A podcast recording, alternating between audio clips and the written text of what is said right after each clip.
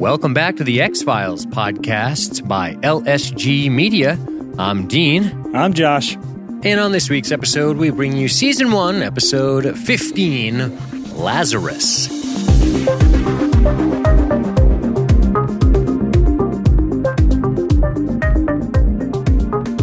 Let's dive right into old St. Lazarus here. Yeah, let's. I mean, so, we're here. It's the, 15th episode of the first season? This is number 15. Oh, you know what? House cleaning. Can I do a little house cleaning? Yeah. So house cleaning. We do have, this is something you and I talked about before, and I'm finally starting to commit myself some resources to completing this project. But I did want to let people know that if you are a member of the LSG Media Illuminati, that you can now access Tombs, the host, Dwayne Barry, and Ascension early. And, you know, to be perfectly frank, it's not super early because once they were available for public consumption, right up until we made a conscious decision to go back and do this show in order. And this idea maybe was pitched by Ben Prue. Yep. So we are trying to commit to that. Again, we can only put so many per month without stifling the bandwidth allowed on that particular bonus feed. So just to reiterate, the first season, so, you know, season 1, episode 21, Tombs, then season 2, episode 2, The Host, season 2, episode 5, Dwayne Barry, season 2, episode 6, Ascension are all available on the bonus feed now. And you have to scroll to the beginning of that bonus feed because I didn't want them to interrupt the flow of new release bonus content because not everybody, sadly, cares about the X-Files. So you can get them on there. You just got to scroll to the beginning of that. You know, before those numbered episodes. So before the Dungeons and Dragons commentary episode, which you should definitely listen to, the second one would be Heat. So go in there, and that's where you'll find them. So back to Lazarus. Fuck, man. Lazarus. Thanks. Lazarus. With a T-H. Guys, it's Lazarus. It's awesome. Going back to my early middle school speech therapy days. There you go. Lazarus. Dude, this episode it's a little weird, man. Yeah, it's weird. Did you, let me ask you first, did you have any kind of, what was Dean's X-Files memory going to this one, and then how did it feel going through it? Where you're kind of... I seem to remember being kind of forgettable, but I seem to also remember liking the part of this episode that was very much like the film Fallen with Denzel Washington, which, of course, we covered on the Science Fiction Film Podcast. Plug! Which was the idea of this entity hopping between bodies. But this one, and that came out in 1998, by the way, so 4 years after this. But this was a little bit different. It was more like a personality jumped. And I thought that the idea of that was actually kind of neat. And I will say this, I didn't remember how this episode ended. And I remember thinking to myself, at about the halfway point, I remember thinking, you guys have really written yourselves into a pickle here. How are you going to get rid of, Jack Willis? I didn't know how they were going to do it. Jack Willis or Dupree or both? Jack Willis inhabited by Dupree. Okay. I thought, you're fucked, X-Files. You're fucked. You're going to have to kill him, but I don't know how you're going to kill him. Do you know what I'm saying? Yeah. Yep. Weird, right? Yeah. Played by Christopher Allport. And do you want to hear something depressing? He's dead. Oh, yeah. 10 years dead. 10 years? He was only 60. Well, he did... As Scully said, he was intense. He had a hard time relaxing. I guess. Jesus, that should be a lesson to all of us. Yeah. Probably don't have 3 jobs. Yeah. Yeah, man. Well, I'll tell you, man, this one, never one that comes quickly to mind when I think about X-Files. Not even when I hone in on, like, X-Files Season 1.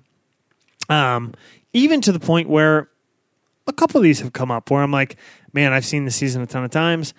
I start it and I'm like, yeah, I remember this one. But then details kind of like, wait, is there still some Jack in him? I can't remember. Like, is there? Like, there were a couple things that kind of kind of browned out as I watched it, which made it a little bit more enjoyable because I didn't remember every little beat of it. I have to say, I enjoyed this one more than I expected. There were some things about this.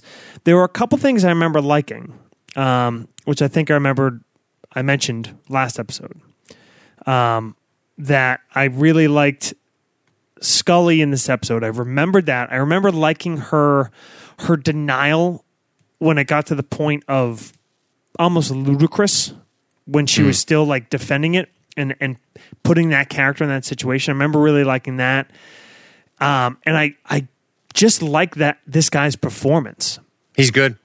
And I like this. There are moments there's some things I didn't remember. So there's some moments in this episode that I actually thought were filmed with like a crazy, like Evil Dead horror cam kind of thing. Sure. Yeah. Like there's one very in particular shot that's Evil Dead horror cam. Oh my God. When Jack Willis is like way close to the camera. Yes. 100%. Like his face is right in the camera. That's the one. Yeah. And it's very, very Sam Raimi. Sure. David Nutter's a great director. Yeah. So there were some cool moments to this, and there were some things I really liked. There are some goofiness to the plot, but I do really like it's definitely a Scully episode.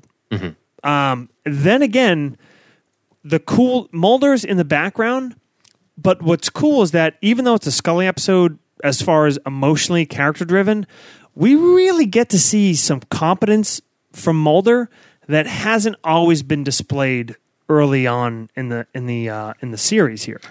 Interesting. We get to see him being a good fucking FBI agent. You know, it's funny that you say that. There's and I think this will probably make for a good conversation. There's a couple of moments in this episode where I thought, why did he jump to that conclusion so suddenly? There's two moments. All right, let's say those. I don't remember them, but they're in my notes. But I know I say this every time, and I suck it off a lot. I'm just like, you like that, right?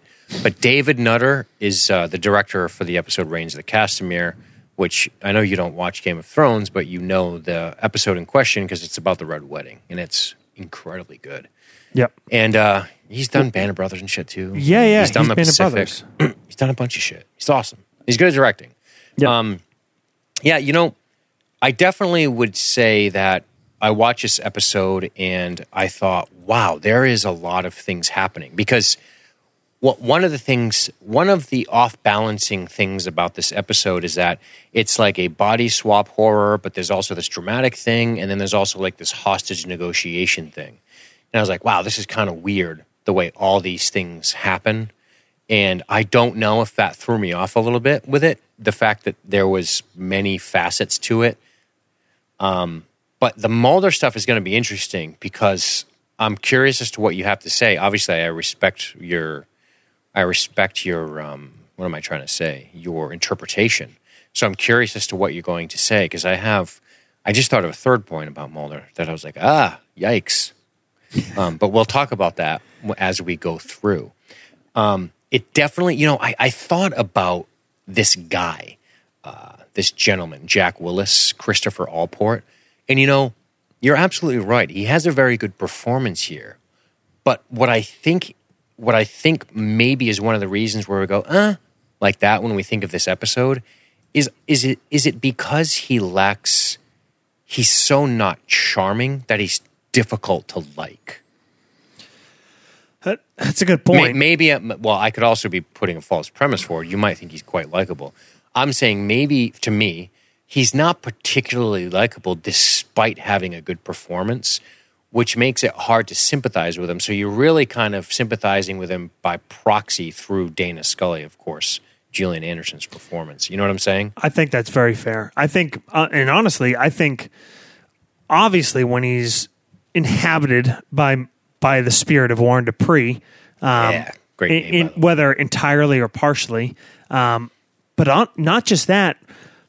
You know, Jack Willis himself is not that easy to like. It's true. You know what I mean? Sure. So you're right in that you're putting the antagonist of the episode who should And if you kind of storyboard this, you want this to be a sympathetic character because it's a it's a quote unquote good guy that's kind of taken over by a bad guy that maybe has some semblance of that good guy still in him. So you want to connect and root for that good guy to come through, to win out, to whatever. But really, 100%. I guess, yeah, you're rooting for Scully because of Gillian Anderson's performance. She's great. Because of her like emotional connection. And this is the first time also that we've seen any kind of emotional, romantic backstory to Scully. And she plays it well. She does. You know, here is one of the things I definitely will praise the episode for, and that's the start of the episode. I love the way this episode opens, dude. They go right to the bank and media res on a stakeout. That's fucking cool. Yeah. I dug that. I was like, whoa, they're in the middle of the fucking thing already. Right? Aren't they actually staking out the bank? They're not there. They're there working, right? Well, 100%. Yeah, I dug that. I actually liked that opening. I really do too. Cool. But you know what? We're going to have to go. We're going to have to go to Josh and Dean's Stack Corner. Oh, Jesus Christ. There's some issues in this episode. Trainee Martin. There's some issues here, and then there's issues at the end, dude. I think these issues are insanely higher than the end of the episode. Are you talking about why he didn't murder the guy that had a 12-gauge lowered at him? I'm talking about a few things. I mean, that's immediately of concern to me. First and foremost, Trainee Martin, all right? Please wait your turn to speak while the instructor is speaking. You are tasked with conducting a stakeout to apprehend a highly wanted pair of bank robbers that are also have 7 murders to their count. They are sloppy, aggressive, with a wanton disrespect for life. We have it on good, extremely good inside information that they will be hitting this bank on this day. Talk me through how you set up your assets inside the bank or outside or both. I assume you're going to use all your resources. 100% both. Well, the first thing I would do is I would probably have more than 2 people involved. Well, so now you're talking about... Am I allowed to have more than 2 people in this particular scenario? You're really wasting a lot of resources and also risking tipping your hand. You might as well go from 7 dead to 9 dead if we're just going to put two officers on it. All right, well... You're tipping your hand a bit if you're trying to involve a whole bunch of people. I mean, there's only 2 of them. Do you need more than 2 FBI agents? Probably. No, well, okay. Well, I mean, I'm going to just put this check on this part on this sheet, and let's move on. Okay. So I probably want a tack team. All right. Well, you put in that requisition, and we're just gonna put that over here. So let's say you don't get your tack team. You get 2. Mm-hmm. How do you array yourself? Are you gonna be a pussy and ask for body armor? Of course, you're not. Oh God, these people. You want body armor? Come on. Yeah, I definitely want body armor. I bet you want more than a fucking 9mm too, huh? Yeah, probably. I mean, if 2 people are responsible for killing 7, my assumption is that they have some proficiency. Well, all right. You know what? We're just going to wrap this up here, and I'm going to give you a little debrief, okay? We're going to use this as a learning lesson. All you need is 2 well-trained agents. What you don't want to do is cause panic. So don't let anyone on the bank staff know that this could be happening. You don't want to let them know a robbery could happen. You don't want to alarm anybody, okay? We're here to protect the peace, not to, rattle the boat. So don't tell anybody what's going on. You certainly don't want any kind of body armor or extra protection. The other guys kind of look at you like you're a puss. You know what I mean? If you ask for that kind of stuff. Mm-hmm. Secondly, maybe you betray yourself a little bit, look a little heavier. Also, stick with the smallest firearm possible and keep it in the most remote location. If you do a ankle holster, that's great. If not, inside the waistband maybe. And you certainly don't want any outside assets, okay? What you want is 2 people Just a couple people with a couple pistols just hanging out. That's low-key. That's precision. Shouldn't they have been arrested in the car? It's fucking insane. I had, it did cause me, like, I came to like this episode a lot more than I think, but man, this setup, and despite the like, oh, this is cool, like the immediate res thing, it was like, this is a outrageous way to start this whole fucking, you're going to stake out like this? Right, right. He's not wearing body armor. They're going to let a guy that they know probably by MO runs in with a shotgun or a fucking AR or something like that. And then what? Wait till he takes charge. So like you get down on the ground and then you're just going to go for your gun after that and have no assets outside the bank. Yes. It's fucking crazy. Yeah, fair enough. I like the idea of them opening the episode ready for something to go down. I thought that was just cool. Definitely. Upon closer inspection, as you're noting, sure. If you know these guys are coming to this bank and you have the intelligence that they're coming to this bank, they should be being arrested right now because they're literally across the street. By the way, two very well-fed and attractive bankers. A bank robbers. Why are they robbing banks? Why is she a bank robber? Yeah, she's a little weathered. She is, but... She was really good-looking 7 years ago. This bitch don't look like Mama Cass or anything. No. But I guess in a way, maybe they need them. I mean, if they just roll up and you arrest them in the car, that's probably just like possession of a firearm or whatever. Unless you have them like a solid warrant. Unless we have images of them, yeah. Yeah. But yeah, at the minimum, attack team, like maybe inside the bank, in the office, outside the bank, definitely have the car on lockdown. Mm-hmm. But I guess part of it too, you need her to get away story-wise, so... Yeah, exactly. But anyway, it's a cool setup from a dramatic perspective, for sure. I like the heat mask kind of thing he's wearing. Yeah. But, so here's the thing I don't understand. When the guy whirls on you with a 12-gauge, don't you open fire at that point? Yeah, unless you're Canadian. Those Canadian police officers... I mean, there's no fucking way. But in America, that dude is If that dude was smoked. Black, he would have been lit up coming in.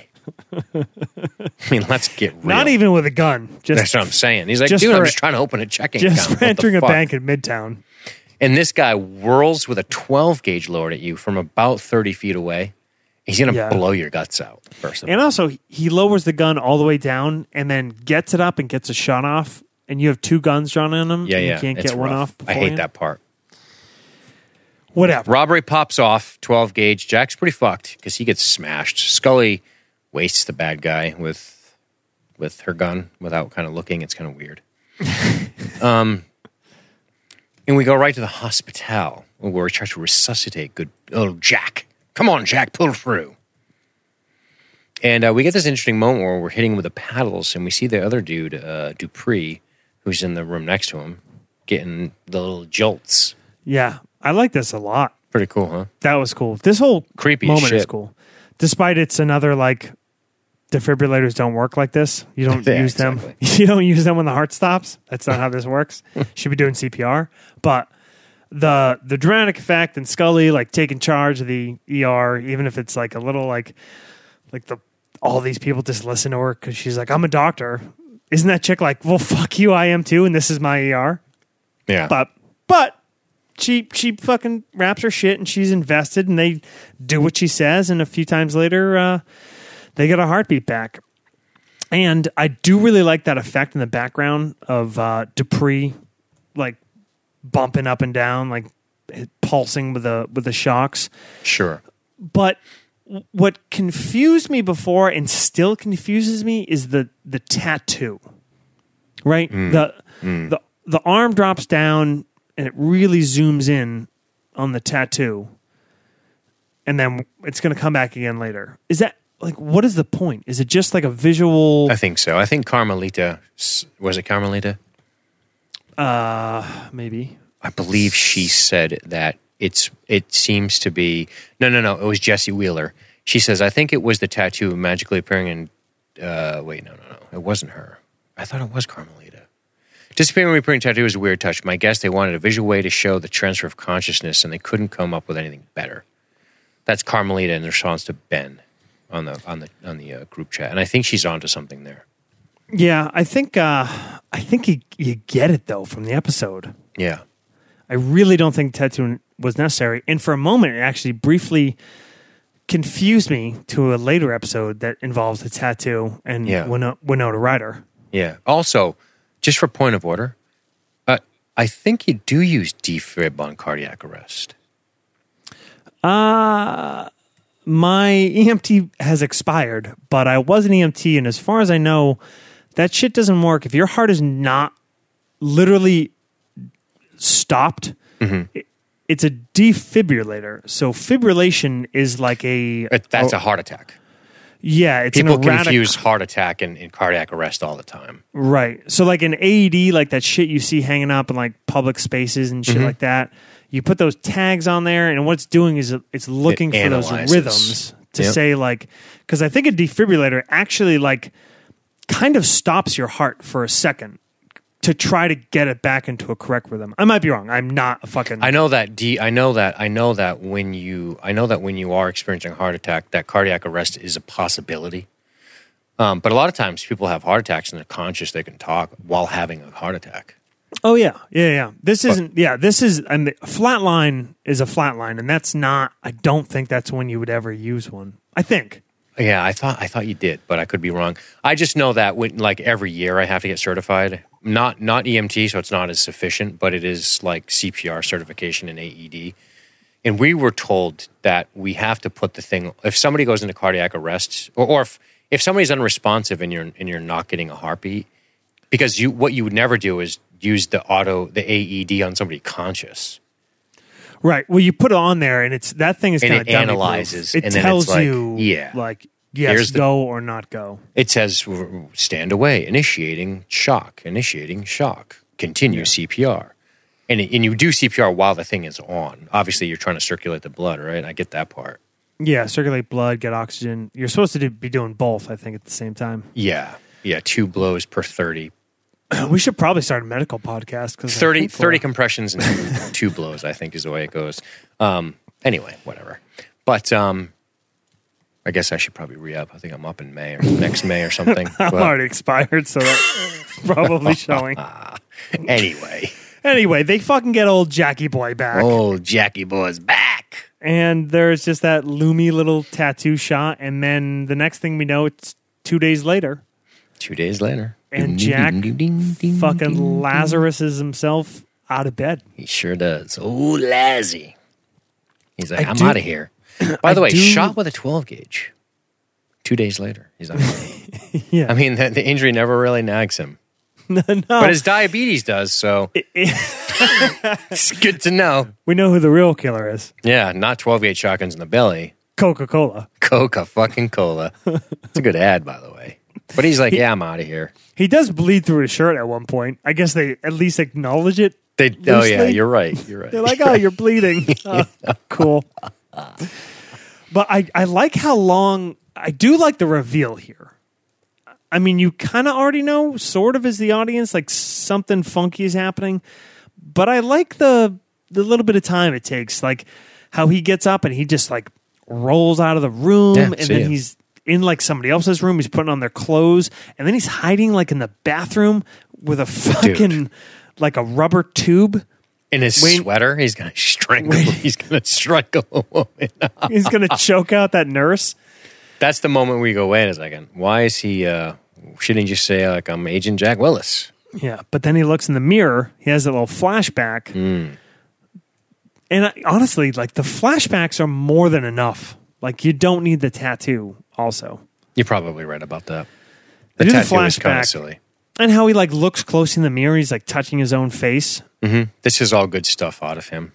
Yep, I like it a lot, Mr. Allport. And I like how you can kind of get his mental process. Like, okay, he's looking at himself in the mirror. This person that's not himself. The next cut, like immediately, no waiting, right to the morgue. That's like this person is making some assumptions, taking action, finds his own body. It makes sense because what you want to do here is you want to be able to have the viewer think, what would I do? Yeah. if I was a psychotic. Right. You'd be like, what the fuck is going on right now? You'd probably think you were in a dream and wondering what's going on. I mean, what happens in that moment when you realize it? Yeah, well, he remembers shooting that guy and being shot, right? Like, mm-hmm. that's what we get from the flashback. So mm-hmm. he goes to the morgue, and he finds his own body. Yes. And then pretty coldly...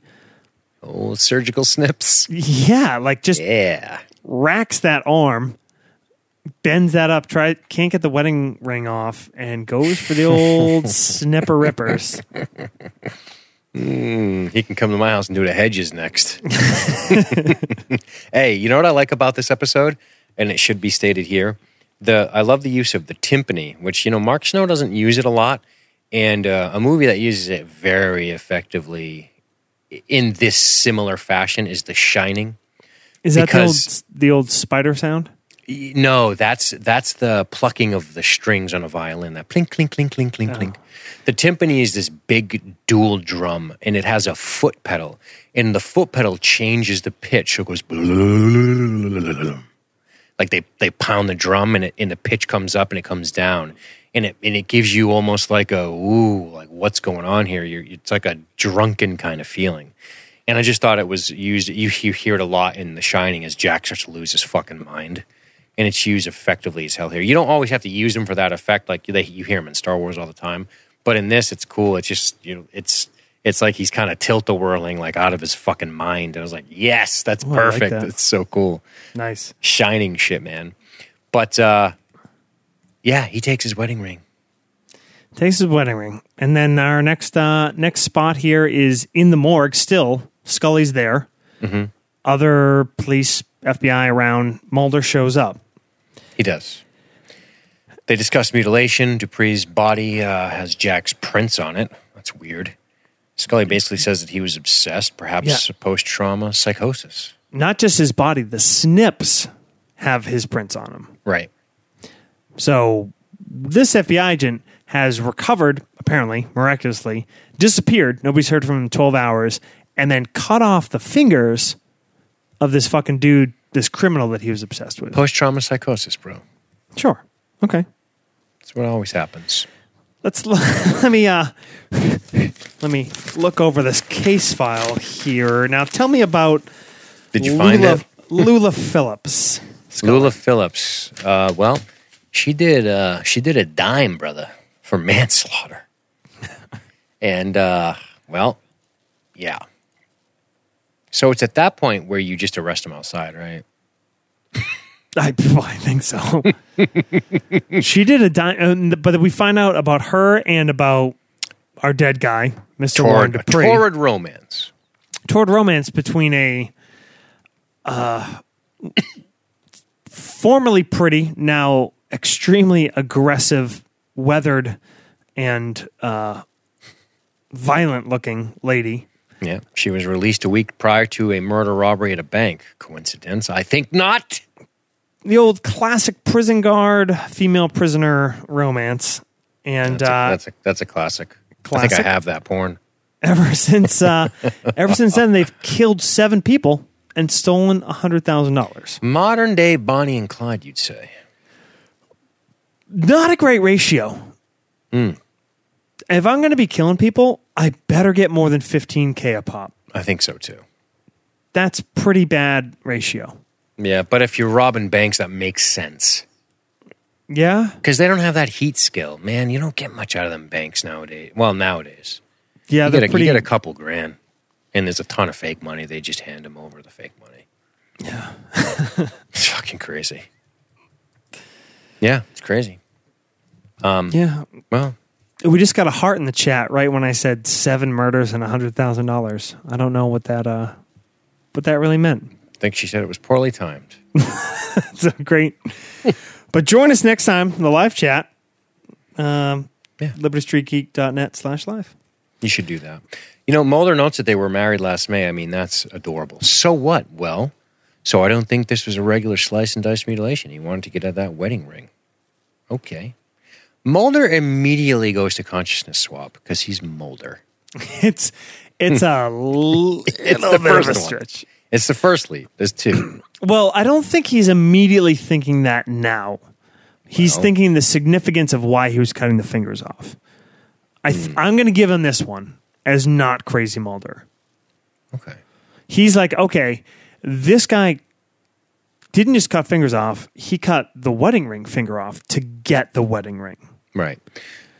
He doesn't look like he's extremely confident in this decision just yet before we cut over to Jack punching out the window. And by window, I mean window. Yeah, door window. Yeah. He goes to what I assume is a safe house. He calls out for Lula. He refers to her as baby. Anybody here? Baby. He checks the money stash in the chimney. Oh, no, that's gone. And the tattoo starts appearing on his hand. Well, arm, whatever. Very unnecessary. Don't like the tattoo. Yeah, it's kind of dumb. Not much, though. We go back to thumbprint analysis. Yeah, and now maybe I got to bite back on my words because not much has happened between now and then. I guess Mulder's seen a little bit more evidence. He's gotten the prints. He goes right to the bifurcated print, suggesting a right-handed, suggesting that Patrick is right-handed. I checked his pistol grip. You went to the armory? Holy shit, man! He's hot to trot already on this idea, right? Yep. Was using his left hand. Dupree was left-handed, according to surveillance video at the bank, which I'm sure he went immediately to look at. And then Mulder goes to ask Scully about the EKG, and he says, well, what does it look like? And she says, 2 heartbeats. 2 hearts beat as 1. Nice. Yeah, that is cool. Visually. That, like, really cool. And the fact that he kind of like makes her... Yeah. Like makes her say it. She's not like medically admitting it. He's like, but what does it look like? 11 minutes in. Licked. Yeah. But I like the cardiac arrest at the same time shit. That's wild. Both men technically dead at the same time. 2 men died and only 1 man came back. The question is which one? Yep, that's a good point. Another good point also from the chat, the word bifurcated was used in the episode for Matthew Anderson. It was. Drink. Good word. Yep, those fingers were bifurcated. Mm-hmm. Two branches, forks as it were. Talk to me about Dr. Barnes. Are you already getting into that? Yes. I really want to talk about Dr. Barnes. Where did you dig up that old fossil? Look, kid. Ancient religions and hokey weapons is no match for a good blaster at your side. But no. Do you know what he says? He says the following. Do you know that half of the people that have had near-death experiences can no longer wear a watch? Because the electrical impulses, Josh, take notes, in their bodies renders their watches inoperable. Do you know that? Do you know that I'm a real doctor, according to the University of Cheyenne Online? Hell yes. That's so awesome. You and Wild Bill Hickok? Yeah, and Dr. Barnes. Well, I mean... I'm not going to lie, this sent me into an NDE rabbit hole. Oh, boy. Really? Oh, there's plenty to read about NDE. Oh, shit. But it's funny, there's a lot of wackadoos out there on NDE. And I like how Scully is totally stumped by the idea of NDE, which we do know now that a lot of times in a near-death experience, your body will dump the chemical known as DMT, which a lot of people smoke for hallucinogenic qualities. I guess your body does like a DMT dump in these near-death experiences, and it can cause pretty intense hallucinatory effects, or maybe not, depending on what you believe.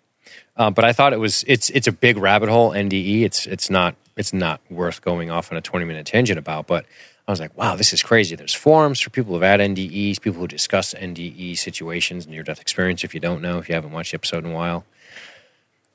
But to Varnes' point, he says something along the lines of, in the process of dying, there's a window of time, Joshua, in which the body is vulnerable. Right? Vulnerable to what? Well, I'm going to tell you right now. Once upon a time, there was a pilot, Josh. He got visions. He's making love to his wife in strange places and strange ways, right? He's like, I've never done the upside-down piano with my wife. I've never done the old landing elephant. What's this? Turns out that one of the other passengers on the plane that died, and he didn't, a dead one, Gave his wife the angry spider. Gave his wife the angry spider, dude. Right? Yeah. My Truth ectoplasmic lover from the other side. He knew I'd understand. And you know what's funny? What I thought here was like, watching it this time, I'm like, well, that's not really the same thing. And maybe it's okay that it's not an exact corollary, because there you have a person who had a near-death experience, returned to his body, was himself, but had these visions of another person. But as the episode plays out, what you have is actually the exact opposite. Right. Which is kind of cool. It's just kind of... It's a great point. I never thought about that. One thing I do like about this episode is that it keeps the... Obviously, the fact that Warren Dupree is back in this body is not vague. It's not an unknown. Mm-hmm. But how it works and how much of Jack is in him and how this whole thing transpires is kind of vague. And I actually... That's one of my favorite part about the X-File-y-ishness of this episode. I really like that element, that it is kind of like a... Like, how much is there? How does this whole thing work? And how it's not really fleshed out. Yeah. I like it. It's a good point. I mean, he strangled somebody for fucking his wife, and he strangled her with an extension cord. Well, it's probably close by. It works. It'd be a mic cord in my house. You know, it's a good move for that. That gets you murdered in the second. Yeah, but you know what, dude? Because you don't want to be playing on it. You're gonna trade your life for a cheating wife. I never understand that. Yeah, I don't. You never trade your life for a cheating wife. Never. You just go, wow, this is slam dunk in court. You can make that the next T-shirt on the. Never trade your life for a cheating wife. Liberty Street keep that now. I mean, it depends. Although to be fair, I have a couple buddies who have gone to court with a cheating wife and have gotten fucking completely run through the ringer. So yeah, well, is it a mask? Because no shock there. Yeah, hashtag me too. No shit, huh? Yeah, that's rough. Now the only exception you make is if not abusive, not abusive. No, I mean the only exception you make is if one of your buddies is fucking your wife, because then that guy's got to go, because that's just a real primal thing. You have to remind people that you're willing to salt the earth every once in a while. You know what I'm saying? That's different. I know. I just listened to your Dr. Strangelove episode, and I had the... I hope I didn't upset you. That was my exact same answer. Of course I launched all the nukes. Son. Of course I launched them all. Fuck them. I'm not going to lose. Right. We're both losing. You can't let that fucking aggression go unchecked. I mean, aggression can't... Cannot stand, dude. I mean, I'll be honest with you. Nobody really likes losing, and I particularly don't. But I lose all the time. You know, like I'm okay with it. I more get angry with myself than anything. I dislike losing a lot more than I like winning. So I will fucking put 100 nukes up your ass if you start that game. Well, that's just the principle of the matter. Yeah. Like the idea is that you will remember that you've made a terrible mistake. Even if you win, and so all the mutated survivors of your nation, they're all going up. Anyway, yeah, Lazarus is going to go visit somebody, but while leaving, can I just say this far into the episode, we get the reveal about the romantic backstory. Yeah, that is a total credit. Can we? Let me give you this real quick. Okay. Scully, when they're leaving, an NDE can cause issues, the stress of being shot, the case, his personality. Scully admits to dating him for almost a year. He was an instructor. He was relentlessly determined. He could not relax. She believes in an NDE, that a near-death experience could have an effect on him, but probably not inhabited by Warren Dupree. I mean, it's a reasonable assumption to go through something like that. You don't know how that's going to affect somebody's psyche. And that's just a constant reminder. That's just the X-Files for the formula. Mulder is chasing what ends up being the truth, and she's like, well, here's what would make sense too, right? Can I drop a listener comment in here? Please do. This is Rachel Noble Fields. Another first season episode where the plot doesn't particularly do it for me, but the small glimpses of the I like the small glimpses of insight we get into the characters. Oh, the irony of Scully explaining that she dated a man who was intense, relentlessly determined, and couldn't relax. Does that sound familiar, Dean? Does that sound like anybody else we've seen this show? Yep. Yeah. Oh, boy. Could that be Mulder? Yeah. And it does set up a little bit of a precedent of Scully dating, I don't know if you want to call them father figures, but older men in positions of authority. Mm. This was their instructor. Yep. How old? What's their age difference supposed to be? We don't know, do we? We do, according to the Glory's BP 9000. Oh shit! They both have the same birthday, and that's right. They give his birth year. I think it's. It doesn't make sense. I think it's only 8 years according to the birth years. Oh, okay. Which is way wrong. BP's in the chat. He needs to seem old. He seems much older than that. Way older. And then later in the series, we see her in season 6. I think she has this thing with it's a ex. I think it's her professor. I don't remember that one. from medical school. And professor, so he's got to be way older. He's like 20 years older. 20's deep. 20's pushing it. Yeah, this is only 7 years, which really is nothing when you think of not at that age. For adults. No. And also is nowhere near the actual difference of age of these actors. But got it. Also, Dana, I think, is supposed to be older than Gillian Anderson is. Prue says, finally, what's with Scully's attraction to older authoritative men? With the exception of Mulder, her two great relationships are a Quantico instructor, 8 to 10 years, and a college professor at least 20, her senior. Why does my girl have daddy issues? There you go. There you go. Well, because of her daddy. Mm-hmm. Come on, Starbuck. You know, when you as you get older, Ben, you might not mind so much. Trust me on that one. Anyway, but I do like what I really like about this is. So we just saw relatively recently, 2-3 episodes ago, we had Fire. Yes, sir. As soon as this fucking nutcase showed up, right, Phoebe Green. We saw Mulder being unhinged and being emotionally compromised, and we found out very quickly. He was a child. Right. We found out very quickly there was a romantic backstory to it, and the kind of person that Mulder would be attracted to that would reveal that quickly. Here you have Scully, this fucking professional. We already saw them literally in action together in the beginning of this episode.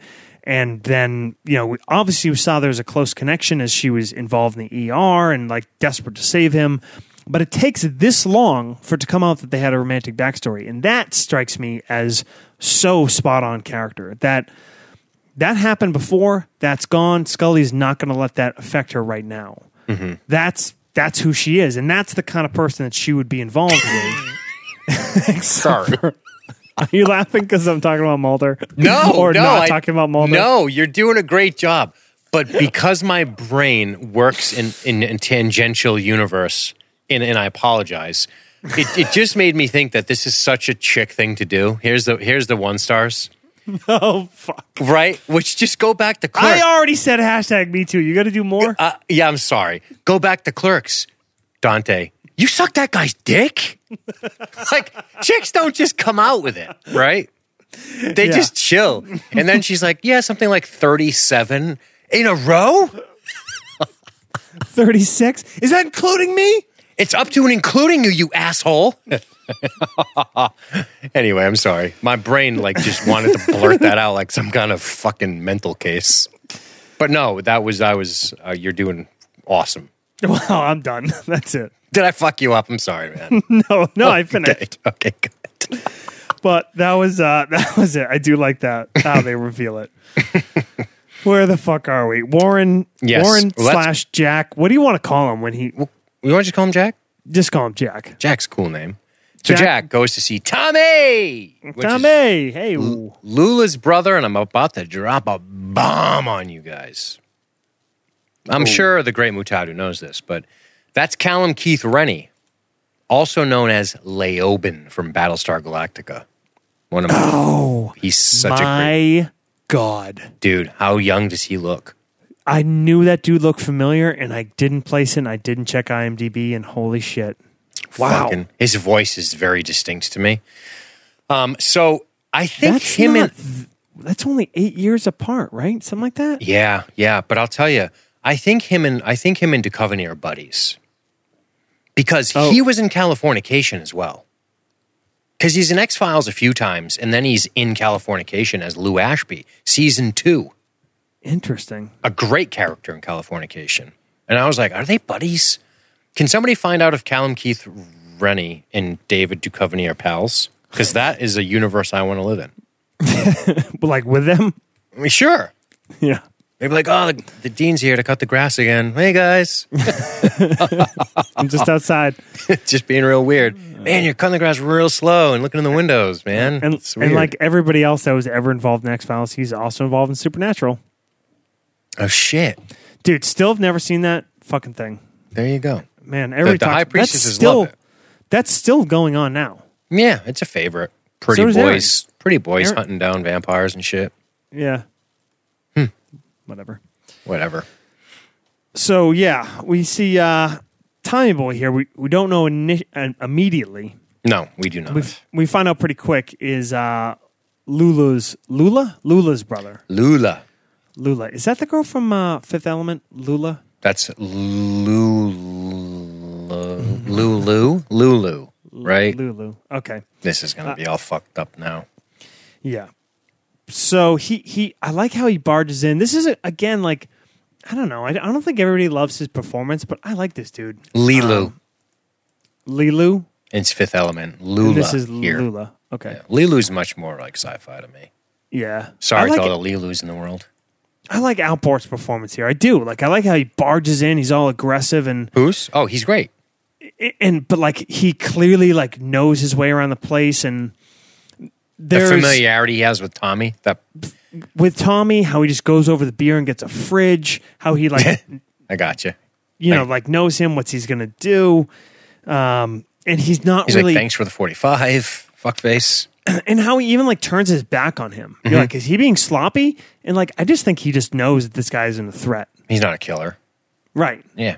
He knows it, and we confirm that later. Like, this is he's a petty criminal, a couple fucking things, this and that. He's nobody. Like, he knows this guy isn't a killer. He just rolls in there, asks about Lula, and he says, I don't know anything, man. Like, I don't know. You turn on the TV, you might find something out. And sees her on the TV, which Lula has Phillips. Does a little strokey stroke on the screen. Yeah, I thought for sure that that Tommy was going for a pistol under the mattress. They make it look like that. I think that's just... I love him putting on the shoes. He's going to take off. It just to build tension and how... Yeah, that's cool. And how Jack's not even looking back as he's like ruffling around under the bed. That's a detail that did not become apparent to me until we're talking now, which is him just not even considering Tommy as a threat because they have this relationship already. He knows Tommy well. Yeah. Maybe he runs. Maybe he tries to run. That's it. Mm-hmm. He's going to sit there and fucking stroke the fucking front of this TV as it shows his weathered girlfriend. Indeed. Looks a lot like me watching Emily Blunt movie, actually. Oh, yeah? Yeah, I just rewatched... Get as close as you can to the TV. Die Another... No, what the fuck? Live, Die, Repeat. Yeah. That's pretty much like that. Nice. What made you watch that again? Just weird curiosity. Why did we watch it?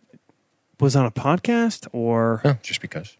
I don't know. It had come up for some reason. I wanted to watch it again. I think, you know what? I had already seen it and Aaron hadn't, and it was... who just covered it again? I think Feeling Film covered it. Oh, yeah. I think. And, you'd already covered it, and I was like, oh, dude, you got to fucking watch this. And I hadn't seen it until you guys did it, and I think that movie is way underrated. Yeah, it's awesome. Way underrated and underseen. Awesome movie. So cool. It just seemed like a random thing to rewatch, but it makes sense. You're tagging it to a podcast or something. Yeah, that's funny. So Jack wheels the gun around, and is like, "You fucking sold this out. Sold him to the FBI." And old Tommy Boy gives the last second recognition. Says like Dupree, and then gunshot. This officer, I forget his name. Oh, dude. There's not a lot of resemblance left between the rats and the 45 he took to the face. I wanted this guy to be a recurring character so bad. Dude, he's fucking great. I love this guy. That's some shit cops say, man. Dude, Agent Bruskin. Bruskin. Yep. I love this dude. He's like chewing the gum all aggressively. Power stash. Power stash. Right. I'm so pissed off this guy was not in another episode because he's great. And later on when he defends Mulder. Yeah. All right. You catch that? Yeah. Yep. Yeah. So here's a jump to conclusions, Matt moment, if I'm not mistaken. Perhaps you have a different perspective. Tommy's not a reader. Was the TV on or off? Wait a second. Wait a second, Walter. What? What? Right, that was a little weird. Yeah, I didn't really understand even what he was asking. He knew to dust the TV for Prince. But like, even if the TV was on, why would you dust it for Prince? It's weird. Like, yeah. But one of the most awesome parts of the episode, up until this part of the episode, happens. Inexplicably, Jack arrives on the scene. Love it. Yeah, this is crazy. Even I was like, oh yeah, like when he showed up.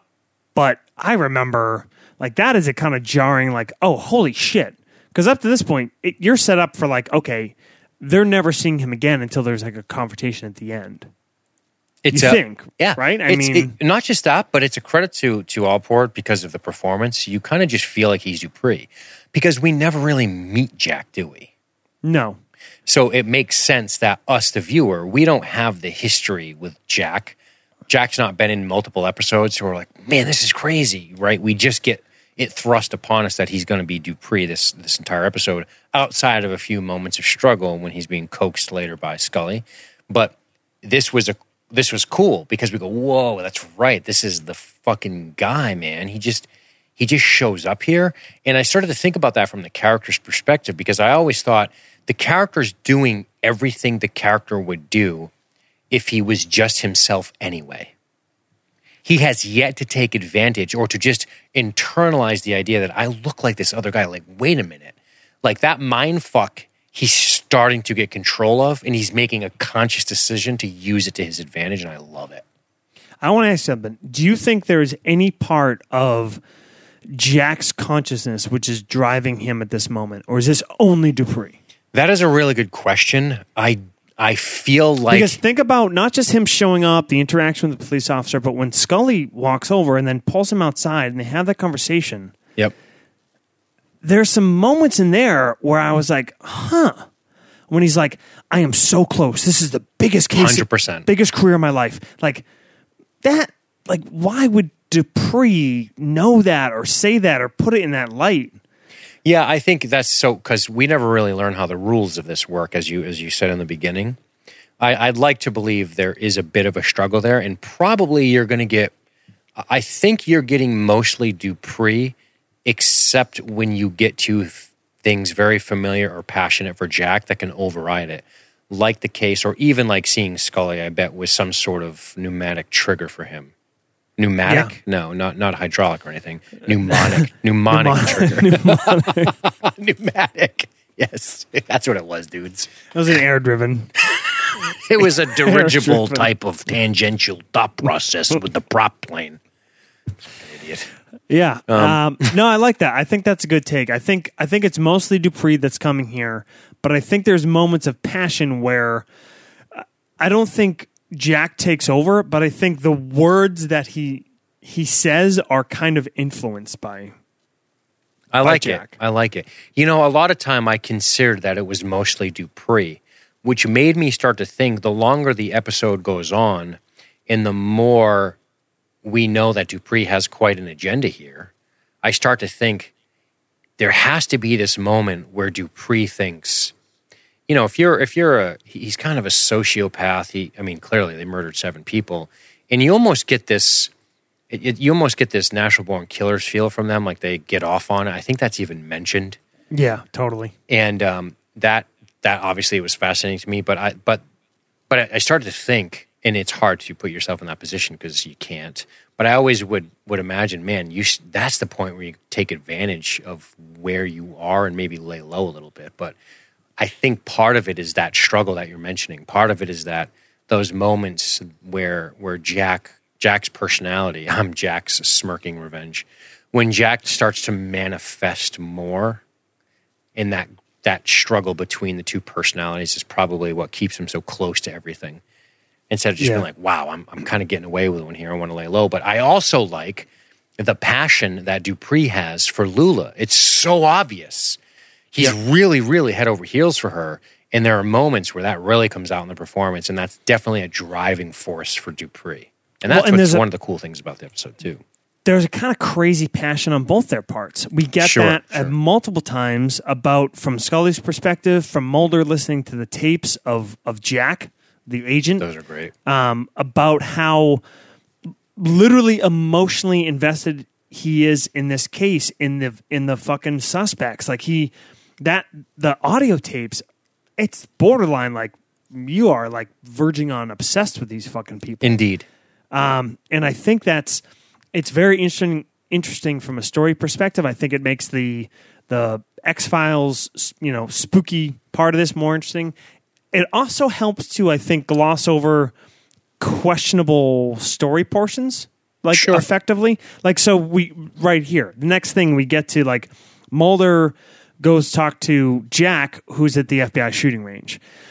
If you picture him as this amalgamation of, like, all right, it's Dupree driving Jack's body, but with lingering traces of his consciousness and memories, it makes more sense to be like, okay, you're kind of like going through the motions of like, all right, there's a shooting. Okay, I can go down here and shoot. Like, instead of just blindly wandering around FBI headquarters looking for somewhere to shoot a gun, like, he already has that in the back of his mind. He's kind of just like recalling a memory, but like he's the driving force consciously, but the memories and things some of that rote stuff he's falling back on belong to Jack. I wondered about that because, in the beginning, Mulder says it, and I think he's just being glib, but he says, two men died that day and one didn't. And that was almost like a precedent for like, you're seeing Dupree the whole episode.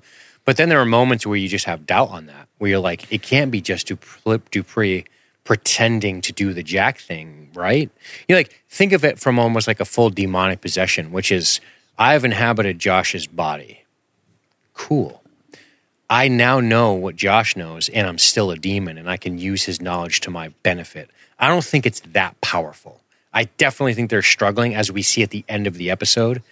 But they trick you. It's kind of cool, because Mulder says that kind of glibly. But as we see at the end, him grappling with Jack being there and responding to Scully, we know that by the end of the episode that that's the case. And that's one of the cool things about the episode is that it's almost like, I wonder if on a rewatch we're thinking, wow, is this guy struggling with it as much? Because on my rewatch, I was thinking this is largely Dupree. But as we talk about it and some of the signs become obvious, I'm thinking, well, maybe not. Maybe there is that struggle there. You know what I mean? And I might be reaching a little bit, but I think some of it's there. And I just think it makes it way more interesting if it is there. Right. So yeah, for sure. So there. Yeah, so there. So it makes it better, so it's that. My story's better than your story. I like it. So I like how Scully relents on him. She's demanding that he gets a medical evaluation. Right. Or to go to the hospital. And she has to bargain with him. But when she interacts with him, she's good, man. Like, you can tell there's an emotional history there. Yep. And you can see it play out across her face. And I like it. It's good. Professional in her appearance and her words, but her outcomes aren't always professional Scully that we know. The body language is a bit of a giveaway, right? Well, and some of the, just like later on, like when Mulder really starts laying on the evidence, Scully appears very like scientific, professional, like she usually does, but some of her conclusions are a little bit like, really? Like, that's it? That's how you're going to wrap that up? Mm-hmm. You know? Yep. Pistol wrench. Yeah. That fake-ass gun pissed me off. Did you see it get jammed? Oh, yeah, what he's shooting? Yeah, when he turns out of the lane, they actually have a real prop in his hand with the action locked back. But when you watch him shooting, you're like, what is that fucking goofy fake gun he's using that gets a piece of brass stuck in the ejection? Is it probably because like the I don't know, the perspective they shot it from, whatever. Well, it's when you look at the barrel, the muzzle flash, like that's not blanks. Doesn't matter. But Mulder collects Jack's signature, slick. Scully's birthday, double slick. Double, yeah. This is super fucking double slick. Yep. He's shooting left-handed, which of course we notice. Lefties notice lefties. It's a weird thing. Totally, every time. Every time I'm like, oh, but it's already been brought up. Yep. So a lot of people might notice it. Sure. When Mulder brings this to Scully, and she's very defensive about it. Right. She asks him why. You know, he's like, why can't you whatever? And she's like, why can't you accept the fact this might not be an X-File? Mm. And granted, that's news to him. I love the way he says it. You've pointed out a couple leaps on his part. But right now he's putting together some pretty compelling evidence that, okay, maybe not necessarily the consciousness transferred. Maybe there isn't evidence of that, but there's certainly evidence that this man is compromised in some way. 100%. Regardless of what Scully thinks at this point, it's here where they probably have to really pay attention to him. They really have to pay. You can't. You can definitely say your cursive standard is thrown off by stress, and maybe that's true. And maybe Scully, being Scully, is resistant to the idea of psychic transference, right? But you have to admit that something is wrong, and there needs to be action taken. Hey, real quick, did anybody remember the fact that he cut those fucking fingers off that dude in the morgue? Right. And also, real quick, sometimes we forget and we judge episodes in a bubble, but there's 14 weird cases before this one. Yeah, well, that doesn't work well for Scully because there's 200 more to come and she's still going to have I understand. But it begs the question, right? Yeah. But does stress really throw off somebody's cursive standard to where it's not like, it doesn't look like you just pulled a guy out of Bastogne and you're trying to have him sign and his hand's fucking rattling because he's so fucked up from artillery. Well, and he's left-handed and he fucking, so he changed his hand perspective. He changed his handwriting. It looks good. It's not like, you know? Yeah. Forgot a birthday, cut a dude's fingers off in the morgue, disappeared for 12 hours, like it's gone out of protocol. There are a million red flags that, okay, it's enough to take to Skinner and get his ass pulled, right? Yeah, dude. Get this guy off the fucking line. Right. And, you know, all right, but chalk it up to Scully being emotionally compromised. Fair. Without it being obvious, fair. Yeah, because she's not being completely and utterly un-Scully-like, but she is a little bit. She's defensive to Mulder, but she's also, like, more concerned and more forward to him, right? Because we see it right here, this next scene, right? We get into it. We see Jack at his desk. He gets a phone call. He starts rushing out. Scully catches up there. He's talking about this break he's got from the hotline, somebody that recognized Lula. And then she confronts him here, right? She didn't buy it to Mulder, but she confronts him about the missing print. Mm-hmm. And his reaction is pretty weak. Yeah, he says, what are you implying? Right. And it's a great shot of... I mean, this is where I struggle with every scene. Are we dealing exclusively with Jack here? Like, the more I think about that, the more I start to get pulled in a million directions here. Which I think is probably the best thing this episode has to offer is if you let yourself get pulled around by it. Right, it's much more interesting than it's Dupree the whole time. That's not that interesting of an episode. If there's some sort of internal conflict, even if Dupree's usually in the driver's seat, but there are these urges and impulses and memories and thoughts that are still kicking around his mind that makes his performance and this character and the whole thing much more like cool to watch. For sure. Yeah, and he looks so fucking disheveled. Oh, yeah. The whole time. The great lingering shot on her, like after he gives that fucking half-assed excuse and he leaves and you just holds. It. Yep, she's like, this is not good, but she's going to go with him. Yeah. Are you coming? Yeah, I'm coming. Well, apparently, because we got a hotline thing here. We got a sighting on Lula at the Boyle Heights.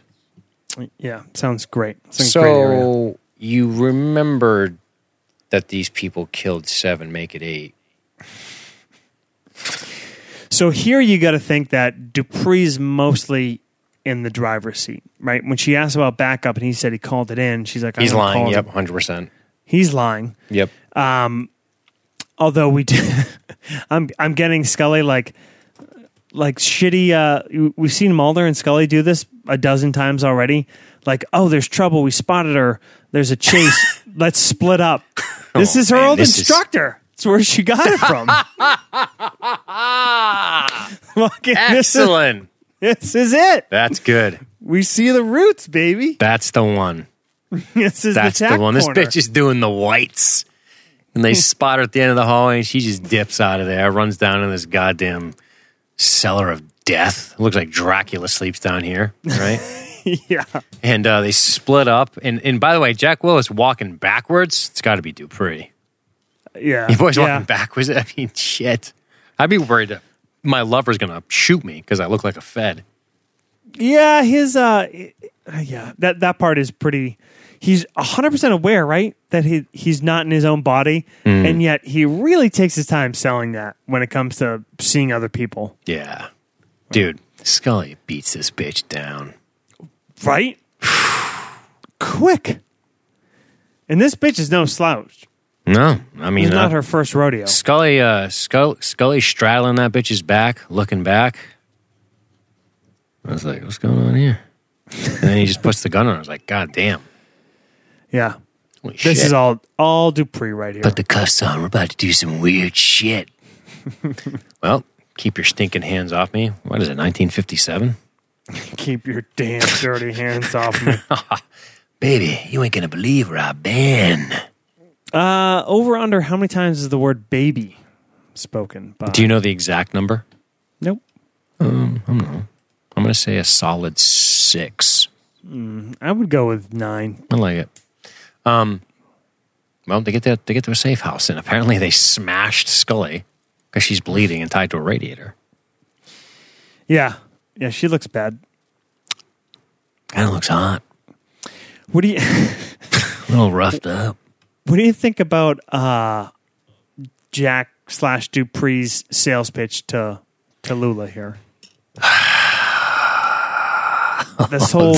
Can I say it? Can I read it to you? It's a Red Hot Chili Peppers album called Blood... Sugar Sex Magic, something like that. And it's pretty much their wedding night. Blood, sugar, sex, magic. Blood, sugar, sex, magic. We went down to the beach. I took out my buck knife. I sliced open my palm, and then I slid open yours, and we let the blood drip down in the water. This was so we can be married in all the oceans of the world. Then I made you a solemn oath to never take this ring off my finger, ever. Mm-hmm. Well, I remember doing that when I was 16. Probably not when I was 30-something. Wow. Driving a sociopath. I guess. It's funny. This is like, I mean, come on, stop it. You're trying to go Natural Born Killers. It's just not working. Hey, wicked, dude. I thought Natural Born Killers too, but it's before it. Yeah. Yeah, I like that. Yeah. It's before Heat too. Yeah. Pretty wild, yeah. Huh? Damn. But anyway, makes no difference in the dark, baby. I mean, you're getting real sexually aggressive. Yeah. You're real handsy with a woman that she doesn't. You don't look. I mean, what do you think? That's it. That's it. She's gonna fucking spread them. Makes no difference in the dark is not generally like the get wet line. Yeah, that's not the get wet line. Yeah, I mean, I think it's all alphabet. It's all Greek to me, baby. Zip. I don't know if that works either. But no. Let's talk about Bruskin. Love this guy. Good, dude. I love this guy. He looks like he could be in Fleetwood Mac, kind of. I miss him from the series already, and we're not even done with the episode. I know, man. Mulder and Bruskin. Buskin, leave the... busket? Bruskin. Put the barrel in the busket. Bruskin, I think, right? Bruskin.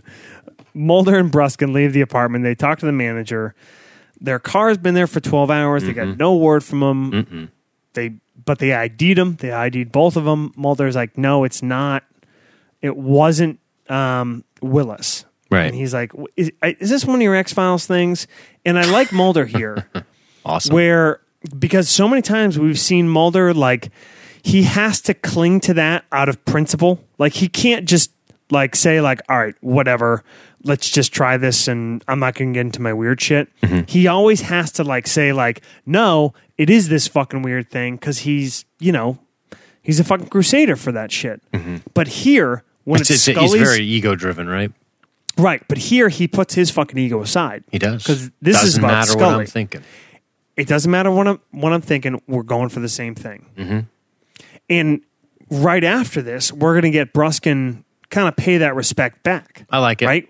Yep. When that other guy's like, oh, well, fucking, we're looking for goddamn Sasquatch, whatever he says. Yeah. And Bruskin's like, you should fucking pay attention, Mulder. You might learn something. Correct.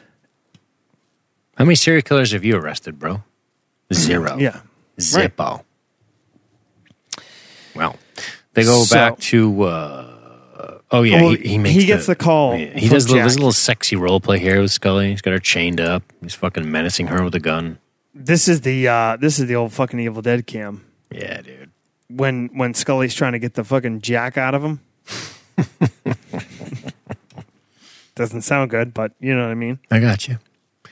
She asks Stack to try to remember. She doesn't even bring up the sex. I guess it's network TV. Ice fishing, snow. Mm-hmm. Yep. Go do better. Remember you plowed me by the fucking wood stove, and then the wood burned out and we froze. You don't remember plowing me by the wood stove? Oh, I remember, Scully. Yay, Jack's back. That was probably off camera. Yeah, to be fair, yeah, I think. Yeah.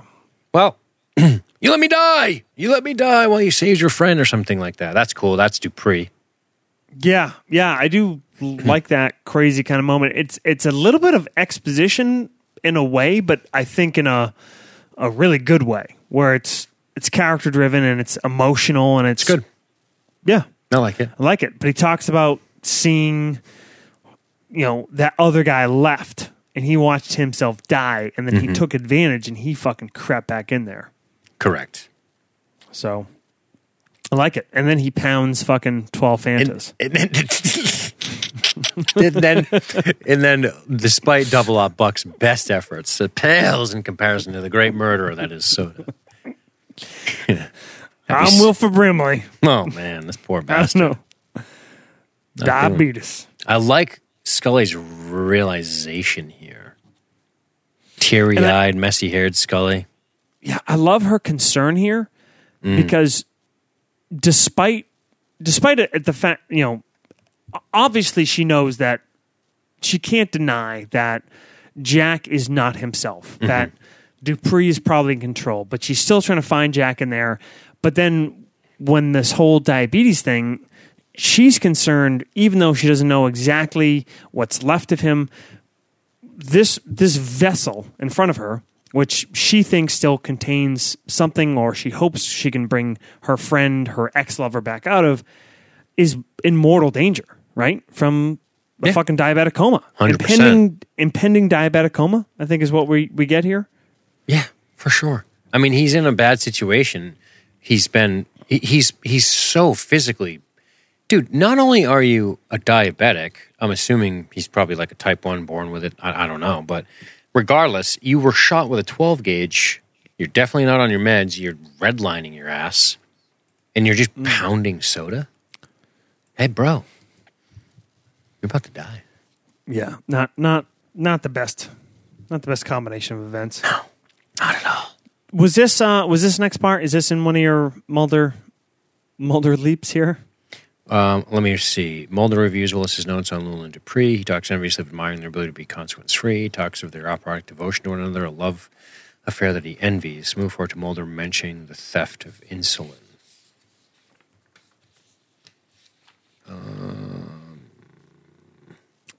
Then he gets the beep.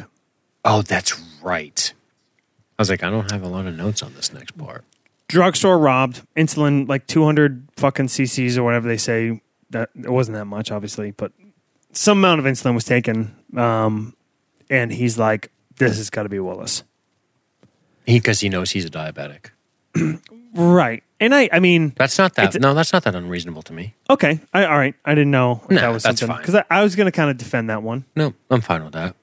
Well, I mean, that's such an obvious... I mean, who robs a ton of insulin? Especially if you know the main guy is a diabetic, probably doesn't know he's... Especially if you're in Mulder's state of mind, which is Dupree doesn't know. Yep. And then when he realizes it, he's going to panic and rob, because that's what he does. He's a robber. This totally makes sense to me. All right, I like that. Yeah, I didn't write any negative things here. Normally, if I'm like, what? I write, like, what the fuck? I think we passed all mine, but I don't know. I'll tell you when we get there, because at this point, it's full-blown open. I think the two leaps I already mentioned at the beginning here. All right. Anyway, I like the way he does talk about them, though. I like that. I thought that was a cool insight into Jack. That's interesting. You know, we don't really get to know Jack. Except what we know through what Scully says, his obsession, his relentlessness, his doesn't want to... Right. And I like that he talks of their operatic devotion to one another. He's a romantic in a sense, in that he admires their ability to be consequence-free, and he envies their love. It's cool. Like, that's a cool, vulnerable thing for that guy to admit on tape. Yeah. Kind of neat. Yeah, it's interesting. Want to talk Scully and Lula? Yeah, with Lula fucking... Puts a gun on Scully? With the fucking Red Army faction beret on or whatever. Uh-huh. It's an interesting look. I feel like maybe she parachuted down and was going to kill a bunch of school kids. She gets straight up, like, just straight up fucking bad guy. Like, crazy level bad guy, like here. She looks like the person that would be like the robber in a play. Yes. Right? Put like, bad guy props on her. But like a funny play. She'd be in Clue. Sure. She definitely kills the cook or some shit, this lady. Right? Yeah. Yep. The spaghetti was terrible. Pulls the gun, like that. Stops Scully from giving Jack the insulin. That's so hardcore. Ends up crushing on the floor and, like, just fucking guts him. Fucking A, huh? Just like a woman. I wrote Juliette Lewis. She is not.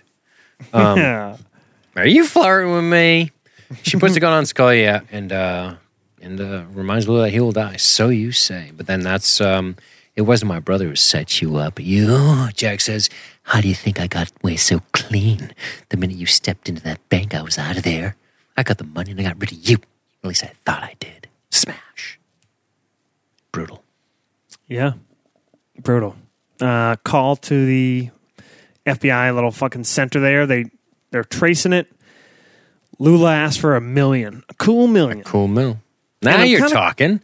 I'm talking, but I'm like, I'm also kind of questioning her competency. Like, dude, it's not competency at all. This is total bullshit. She should be trying to flee. Get the fuck out of there. Leave the FBI agent chained up. Your boy's dead. Just walk. You technically have two FBI agents in custody. Like, that's not... Federal pounds you in the ass prison. Yeah. I mean, just get out of there. Federal pound your ass in the prison if they take you alive, which is highly unlikely. Yeah, for sure. Yeah. So, at least she's using her cell phone. I like that. Yep. Nowadays, you're fucksville with that, but... Yeah, actually, at the time, the next couple scenes are some of the more, like... technologically accurate, or at least feeling like without being... Oh yeah, dude, the sound, I don't know what a Z14 filter is, but I love the sound shit. We'll talk about that. The fucking right that. Here, they can't trace the cell phone at this time. I love that, because they always used to trace cell phones when they couldn't. And then the next thing, this audio shit, dude. It's awesome. I love this. Awesome. How they took a little time with it. Yeah. Yep. It was fucking wicked cool. Very cool. You know what it reminded me of? What's that? Sneakers. Of course. Yep. Of course. Still up on the page for Bounty.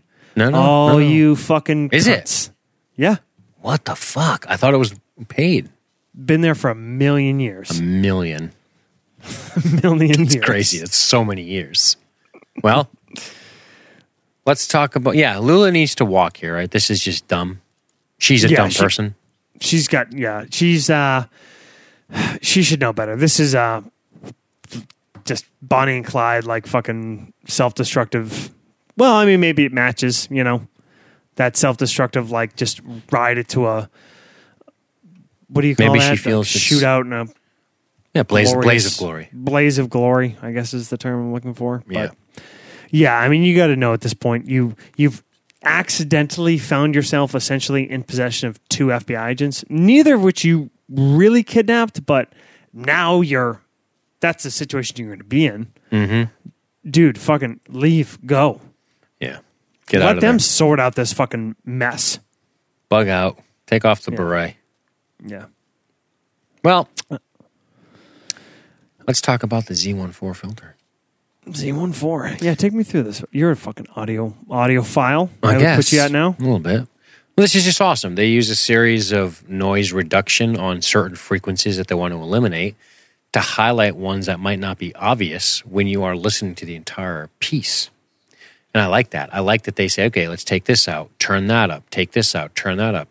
This shit's hard to do even now, but it's definitely possible. You know, you can go in and pick frequencies, which is kind of what they're saying, and you can pick a hertz range and a certain decibel level and just look at that and mute that and then mute another piece and then mute another piece and just get the thing you want to hear, which is so cool. Now, here is where Mulder kicks ass. I love the shit out of Mulder here. I love the plane. I love the 3 square miles. But that's what he says. Is that a small plane taking off? Cool. That now it's taking off. Oh, okay, cool. So that means they're lifting off of a runway. Great. Let's think about runways in relation to this location. Super. It can only be these ones. Great. This is real life police work.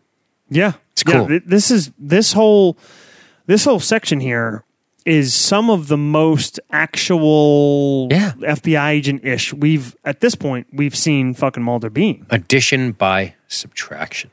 Pretty good. Right? They're taking shit out to get shit. There you go. Yeah. You're talking about no Scully makes it better? Oh, bullshit.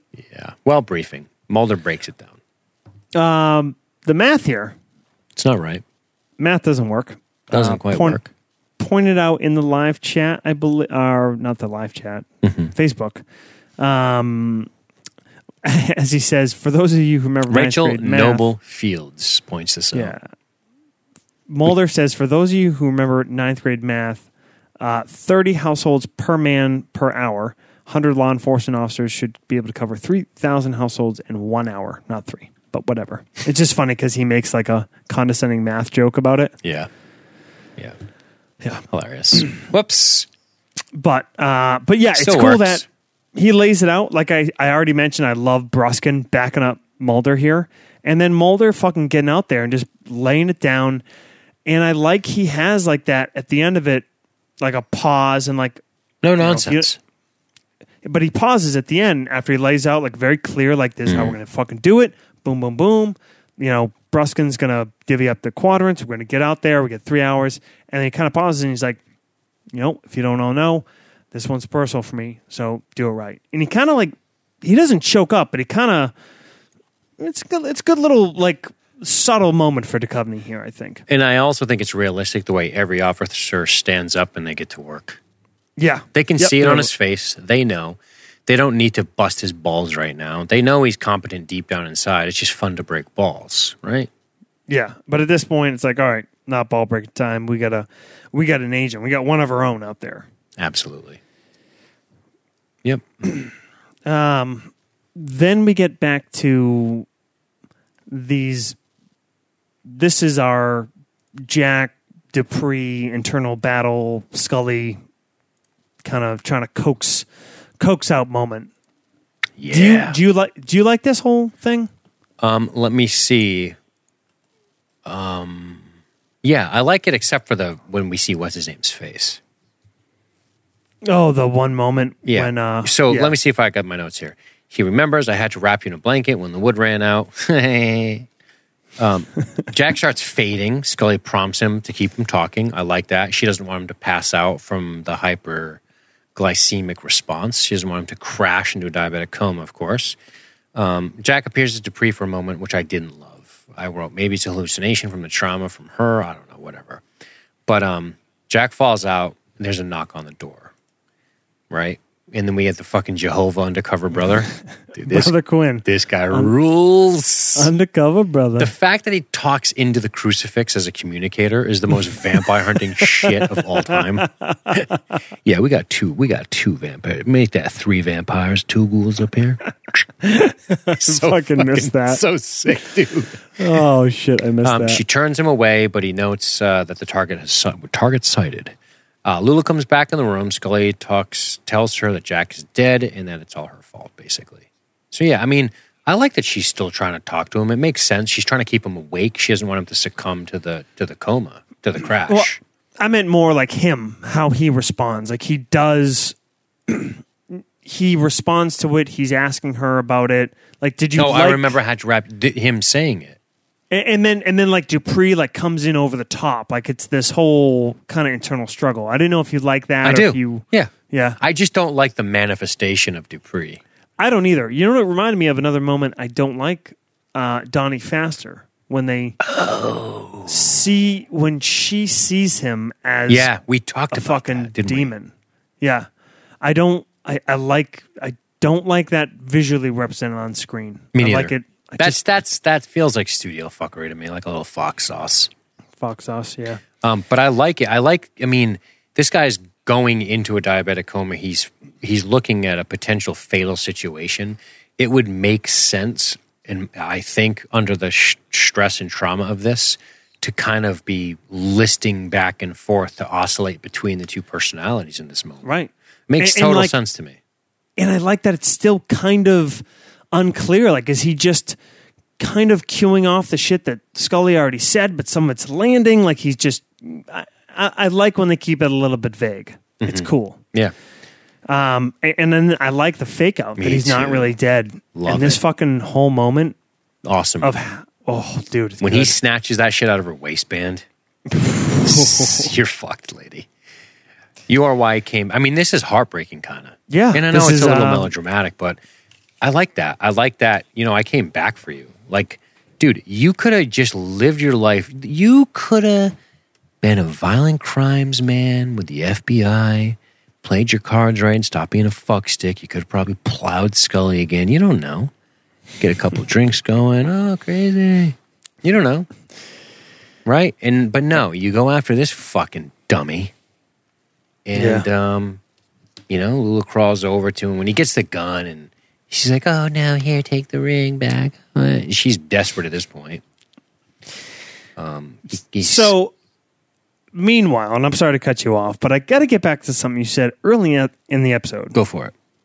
When I was talking about some of the tactical problems with their opening scene, you said something about later as well. I meant in the basement with Scully. Okay. Because I got to say, dude. Not bad.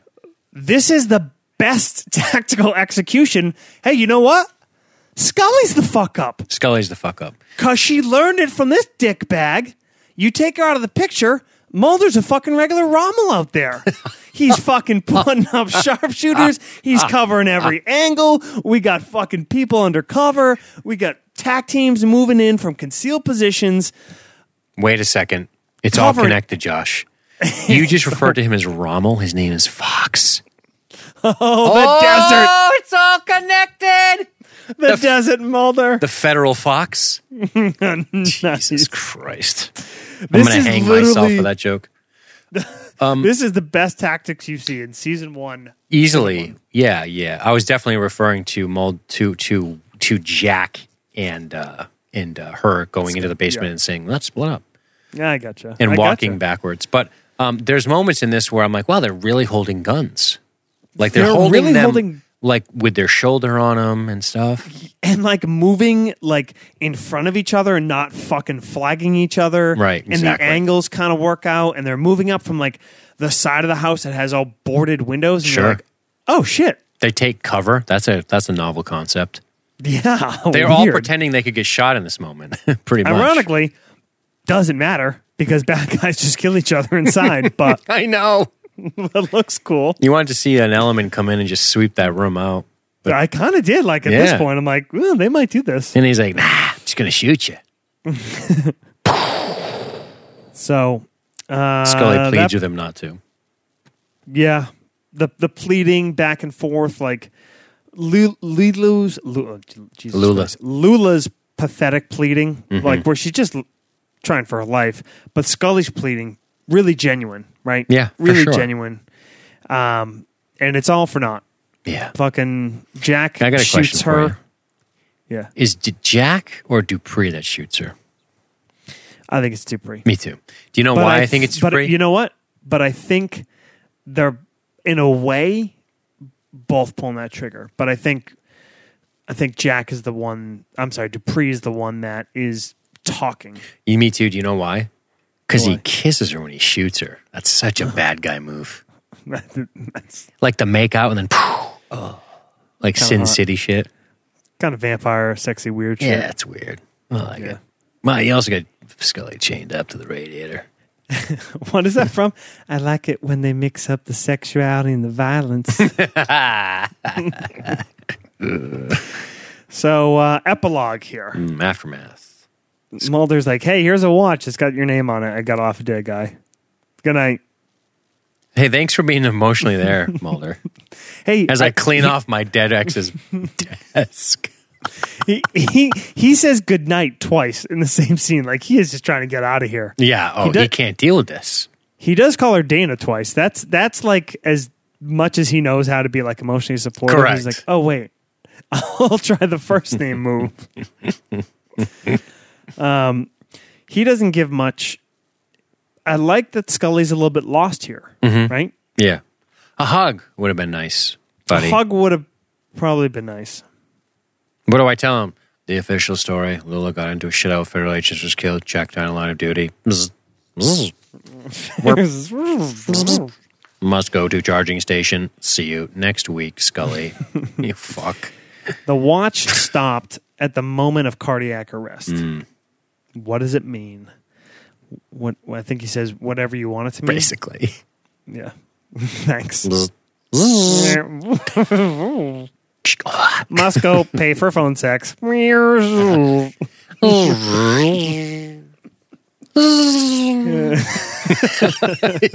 buzzes out of there. What a creep. Oh. Yeah. Well, thanks, buddy. Thanks for all your help. Anyway, before we get to the final, got a listener comment for you. Cool. From a Jesse Wheeler. Fucking Wheeler. This is the first episode I remember seeing. That's rough. I wasn't really into the show until season 4, but occasionally I'd watch it with my dad, who was hooked from day one, if I had nothing better to do. I might have seen other episodes before, but Lazarus is the earliest one that left a definite impression on me. I think it was a tattoo magically disappearing from the guy's arm. Hmm. Jesse, I got questions. Are you younger? Is that why you watched it later? Did you like the tattoo thing? Because we kind of shit on it.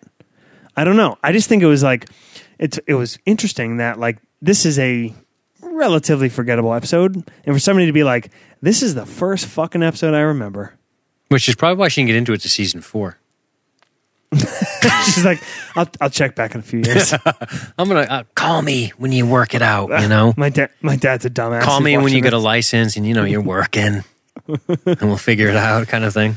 Yeah, that's hilarious. Like, well, we already I think we got through a lot of these other ones, but I would like to, Rachel Noble Fields, we already quoted her earlier, but another first season episode where the plot doesn't particularly do it for me, but I like the small glimpses of insight we get into the characters. Oh, the irony of Scully explaining that she dated a man who was intense, relentlessly determined criminal actor. Already said that one. Danny Falch. Do you want to read this one? Because this one's fucking funny. Hey, everybody, let's do the AIDS episode next. And next week, hella blood-soaked sheets, no face covering, short sleeves, and badly thick gloves. This will go great. Question, does Bethesda Naval Hospital even have an ER? Don't think they get wounded from other military hospitals for long-term treatment. Don't they get wounded from other military hospitals for long-term treatment? What do I know? I'm just a damn civvy. I don't know. The only I've been to Bethesda, and it was always for people that were like, on the long term, like back from overseas injuries and eventually get back there. But then again, it's also a major naval hospital near a major base, so they probably have an ER. I don't know why the fuck an FBI agent went up there. Yeah. I don't know. Whatever. All right. Final thoughts, buddy. Lazarus is a pretty good episode. You know, there's a lot to like in it. And for some reason, I just struggle with pinning down why. And part of me really believes that it has to do with Jack Willis's character. It's not that he's a bad character. He's just not an overly memorable character. And he gets a lot of screen time. I think that's part of why this episode might not just be wow to me. Do you know what I'm saying? It's also one of those things where the X-File in question almost becomes a bit irrelevant because it's uncovered rather quickly, and it becomes an emotional sort of arc that has to be completed at the end, and not necessarily the solving or the resolution of an X-File. Do you know what I'm saying? Yeah. But if I had to hit it with my scale, I would say I like this episode well enough.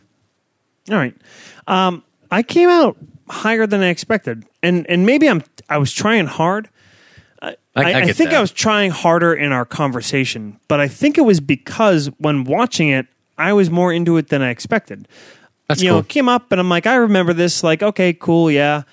And then there was a couple moments that I was like, huh, I hadn't thought about this before. Like, oh, I wonder if this, and like maybe it just got me thinking because it was kind of one of those halfway remembered episodes. Mm-hmm. So it's definitely, it's right down the pipe, and like I liked it, you know, never, not even close to I loved it.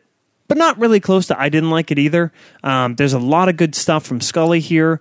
There's some, and again, this is, I think, different than some of our previous, like, this is a Scully episode, this is a Mulder episode.